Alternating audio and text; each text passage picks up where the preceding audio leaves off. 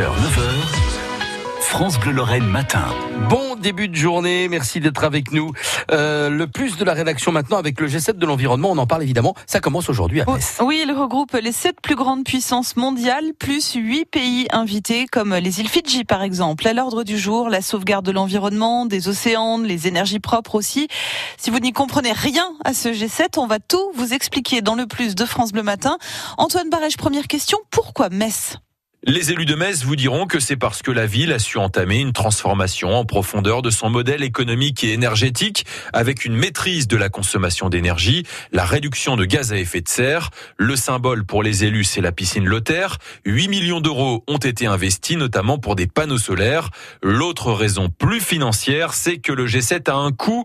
Hébergement des 400 ministres et élus des délégations, restauration. La mairie de Metz a dû accepter d'ouvrir un village éco-citoyen près du village, 50 000 euros. Euh, tout le monde peut venir?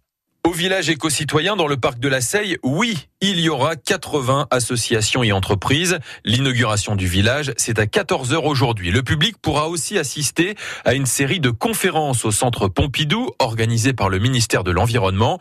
Attention, il faut absolument s'inscrire sur le site du G7.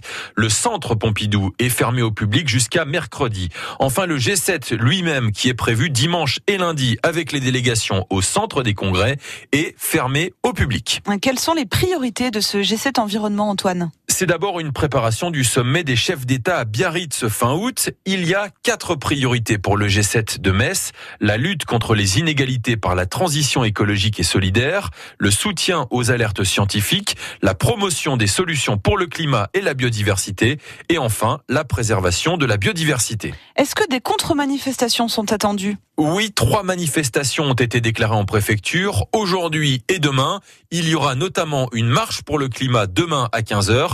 Selon nos informations, des casseurs, des gilets jaunes sont attendus à Metz ce week-end. Évidemment, la sécurité est très très renforcée avec au moins 2500 CRS.